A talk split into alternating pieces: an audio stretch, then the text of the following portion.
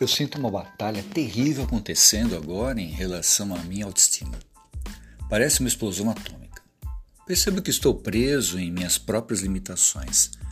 Eu percebo que não suporto prazer. Vindo do meu estado habitual de desprazer, o prazer quase parece não natural.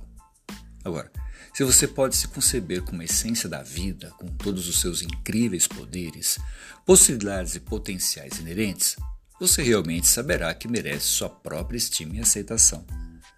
Você será capaz de ver as características que você odeia e ainda não perder de vista quem você é essencialmente.